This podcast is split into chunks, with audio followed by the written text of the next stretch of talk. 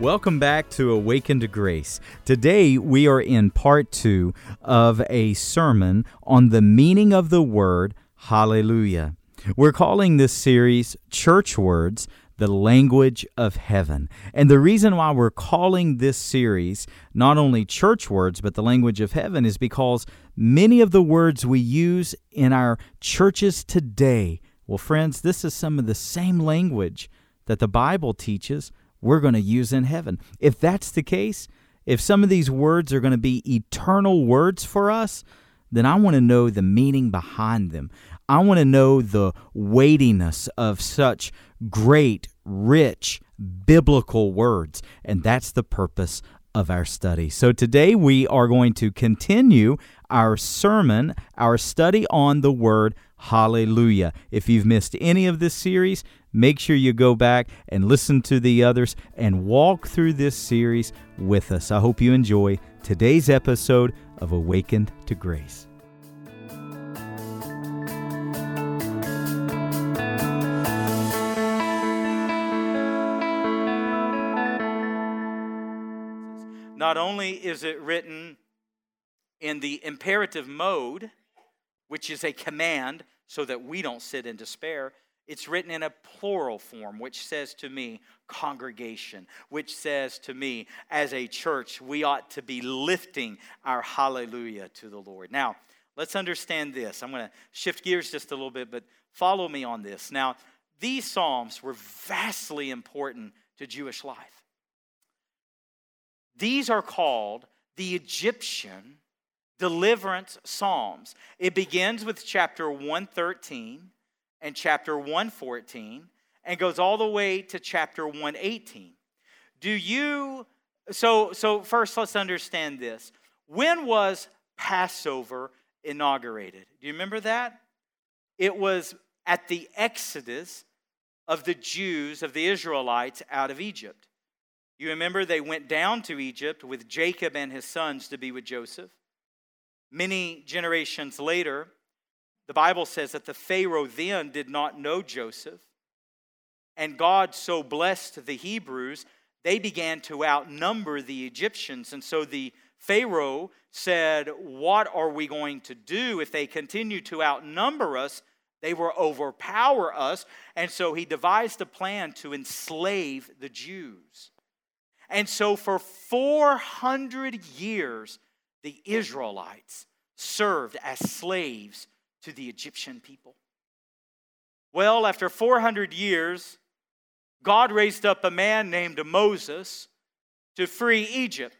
And if you have ever read all that transpired, the drama, those very dramatic 10 plagues, right? To cause Pharaoh to let Israel go. The last plague was the death angel. And you remember what the Israelites were commanded to do. If they put the blood over the doorpost of their home, what did the death angel do? The death angel passed over.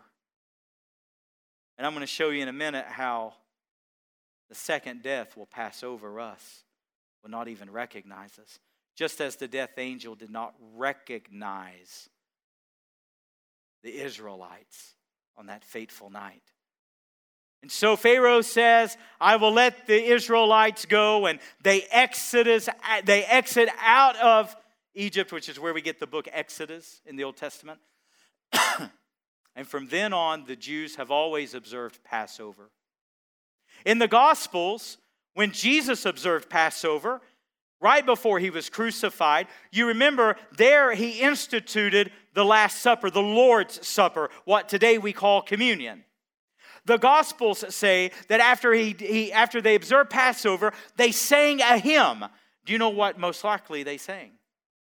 So Jews, all through these centuries, would sing Psalms 113, Psalms 114 before the Passover meal. Then they would sing Psalms 115 to 18 after the Passover meal. Most likely Christ sang these Psalms. How special it is to go back and read them, thinking of Christ at the Last Supper, singing these songs with his disciples. What a special thing. And so when the Jews would look back, now follow me, when they would look back at their redemption, which was Passover, the Jews would look forward to Messiah coming. Friends, Messiah did come. And when did Christ die on the cross? Do you remember? At the exact moment of Passover. Do you remember how John the Baptist introduced Jesus? John the Baptist said, "Behold, the Lamb of God who takes away the sins of the world." Every Jewish boy and man, their ears perked when John said that.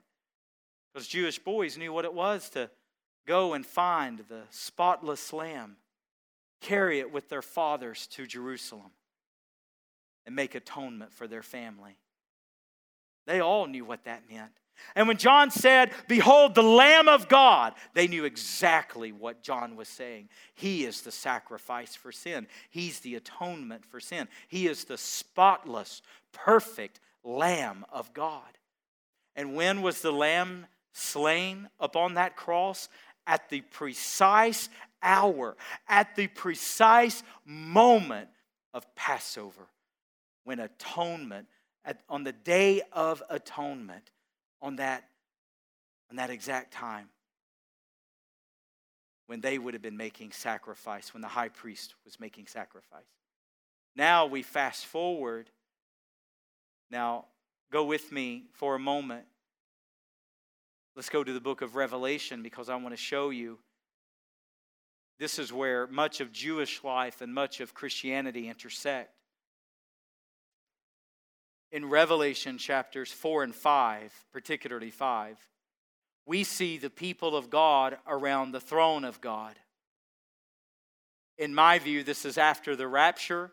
This is the church around the throne of God. This is actually the Bema judgment seat of Christ. And all of the churches there, from the day of Pentecost to the rapture of the church, the entire church of Jesus Christ is here. And John says it's a number that could not be numbered around the throne of God. And what John saw in the midst of this number, he calls it the 24 elders. And I believe that represents the church of Jesus Christ. I believe it's us. You and I will be there on that day, seeing, experiencing, witnessing everything that John recorded. And what does he see in the midst of the throne? He sees the Lamb of God as slain. He sees Jesus Christ, the Lamb of God. Now here's what I want to show you. Why is God worthy of our hallelujah? Why do these Psalms 113 to 118, why do they matter to us? Why is God so worthy of the praise in our life? Because just as the Jews looked back to Passover at their redemption, just as they looked forward to Messiah coming, we do very similar. We look back to Calvary, where the Lamb of God was slain on our behalf. And we look forward to the millennial kingdom when God sets up his kingdom on the earth. Friends, that is our final, final deliverance. So where are we? What's happening on the earth at this time? That's Revelation 5. Now go to Revelation 19 and let me show you what has transpired between Revelation 5 and Revelation 19 is the great 7-year tribulation period. And watch what John says. This is at the end of the tribulation. And notice what John says. Revelation chapter 19, verse 1. John heard a loud voice. In the Greek, that word loud voice is where we get our English word megaphone. And he heard this loud voice coming from the people of God, from the angels of God. Now, listen, try to get this scene in your head. In Revelation 5, John says there's so many angels present. He calls them myriad upon Marod. Do you know what that means? In the Greek language, Marod is the highest numeric value. You cannot get higher in number in the Greek language. And the number is 10,000. And in that ancient day, that's as high of a numeric value as you could possibly count. And John says that there is Marod upon Marod. What he's saying is it is a number that is so high. It's a number that is so great that it cannot even be calculated. It cannot even be counted. It is 10,000 upon 10,000. In other words, you can't even calculate it. In that language, that's what he's saying. And now here are the angels, and here are all of the people of God, and we have witnessed what God is doing in the tribulation. We know that the time has come. We know what's happened with the great city Babylon that is to come. We know about the battle of Armageddon that is to come. And the people of God well know what's going on. And when that time comes, that's Revelation chapter 19, which happens to be my favorite chapter of the Bible at the moment. And when that time comes, John says it is the marriage supper of what? Of the Lamb. Do you see the thread? Passover. The Lamb is slain. The blood is on the doorpost, and the death angel passes over the people of God. At Calvary, the Lamb of God is slain on our behalf. His blood is applied to our life. And the Bible says in the last chapters of Revelation that one day lost people will suffer a second death. But you know what it says in Revelation 2? That the people of God will not be harmed by the second death. You know what it literally means? That word harmed in the Greek literally means not recognized. It will pass over us. It will not even recognize us because of the blood of the Lamb. And Revelation chapter 19, just as we look back at Calvary and we look forward to the marriage supper of the Lamb, we look forward to the glorious millennial kingdom. Friends, on that day, do you know what you find in Revelation chapter 19? Now say amen if you're with me. Do you know what we find? 4 times. The word hallelujah is only mentioned 4 times in the entire New Testament. And guess where it is? All 4 in chapter 19. All 4 right here. It's written over 40 times in the Old Testament and only 4 times in the New Testament. And it's all in chapter 19 as we are about to be with Christ in the great marriage supper of the Lamb. Friends, is your name in the Lamb's Book of Life? Will you join us on that great marriage supper of the Lamb? And that day, on that day, John says, he heard voices like the roar of many waters, like mighty peals of thunder. Friends, we're going to be there. We are in this scene. This is our future. And you know what? We shout with all of our might. We will shout, hallelujah. What a glorious day that will be. And John describes it all to us. If that's the case, then how much more should we say hallelujah today? If we can look back to Calvary and we can look forward to the coming kingdom, in the middle, friends, we can praise the Lord. You can take whatever circumstance you face. You can take whatever trial you're in. You can take whatever grief you're in. You can take whatever sorrow you're in. And by faith, you can say today, hallelujah to the Lord. Even in the midst of it, praise the Lord. Praise the Lord. Praise the Lord. Is your life a praise unto God? I know you have challenges. I know you have dark days. I know you have questions. I know you have doubts, and I know you have fears. But do you rise above it all and still lift a hallelujah to the Lord? Perhaps today you're in a circumstance that you don't see any way out.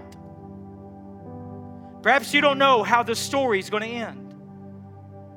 Perhaps you don't even know if God's going to deliver you.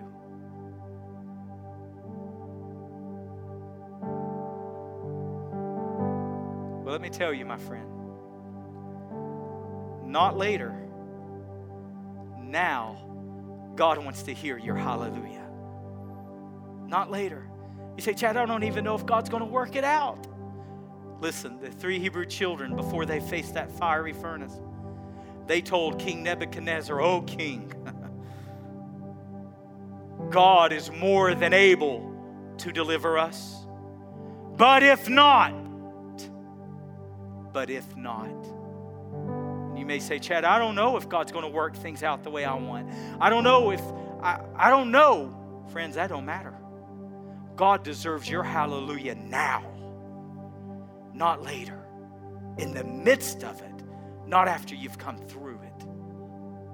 And you know what happens? See, again, this is why it's a command. Because the more you exercise that, the more you see, no, God is at work in your life.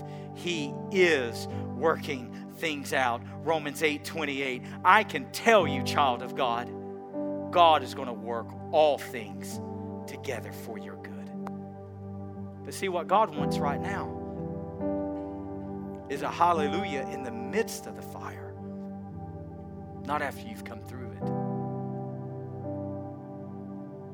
One day you and I will actually view. We will actually see, according to the Bible, the armies of the world gather for the great battle of Armageddon. And we will see Jesus Christ, chapter 19. We'll see him come and set up his kingdom on this earth. Read it for yourself. Chapter 19. And do you know what will be our expression? 4 times it's recorded. Hallelujah. I think if we could say it then we can say it now. And trust that just as God's going to deliver then, he's going to deliver us today. So whatever you're facing today, raise a hallelujah to the Lord. Your head's bowed, your eyes closed. What do you need from God? Well, let me tell you what he wants from you. Praise. Praise. Hallel. Action. It's a verb. Hallel. Praise. Will you praise him right now in whatever you're facing? Will you praise him right now, even though it may be difficult? Praise him now. So, Father, we thank you for these words out of the Bible. From the rising of the sun to its setting, your name should be praised. Blessed be the name of the Lord from this time forth and forevermore. Hallelujah. Praise the Lord. Help your people today, Lord. Perhaps you're here today and you say, Chad, I need God's strength today. I need God's help today. You're welcome to slip out of your seat and come to this altar. You can sit, you can kneel, you can stand, whatever you need. People will pray with you. Just slip out of your seat if you need strength from the Lord today, if you need guidance from the Lord today. But listen, don't just bring your need. And that's okay, bring that. Because Jesus says, cast your cares upon me. He cares for you. But don't just bring your need. Bring a hallelujah with it. Bring a praise with it. And offer that to the Lord. So God, today we offer our hallelujah to you. We say, as they say in Revelation 19, as we shall say in Revelation 19. Amen and hallelujah. For the Lord God Almighty reigns. Revelation 19:7. And the bride of Christ has adorned herself, made herself ready, for the marriage supper of the Lamb has come. Oh, what a future! What a future. What a glorious hope. But until you deliver us, Lord, from this present evil age, while we walk through this world of woe, we utter our amen to the glory of God, 2 Corinthians 1:20. We shout our hallelujah to the Lord, Psalms 113:1. And we acknowledge you as worthy, God. The circumstances of our life will come and go. Difficulties will come and go. Heartaches will come and go. People will come and go. But Jesus Christ is the same yesterday, today, and forever, Hebrews 13. You are the same, God. You never change. And because of that, Lord, we can lift our hallelujah above all the trouble, above all the pain, above all the suffering. We can rise above all of that where you sit on your glorious throne, unchanged, unhindered, sovereign. And we can say, hallelujah. Praise the Lord. I love you today, Lord. And I thank you that in my hardest moments, you've been there with me. And in my most difficult of days, you have not coddled me, but you have commanded me. Chad, worship, praise. I thank you for it, God. Grow my faith. Grow me into spiritual manhood and maturity. And teach me, God, to offer my hallelujah with joy and sincerity. Help your people. I pray a special blessing on every family today. Every family that is here, every family that's watching or listening online, we speak a blessing over them, God. Thank you for your goodness. For surely goodness and mercy shall follow us all the days of our life. Hallelujah. In Jesus' most wonderful name, amen and amen.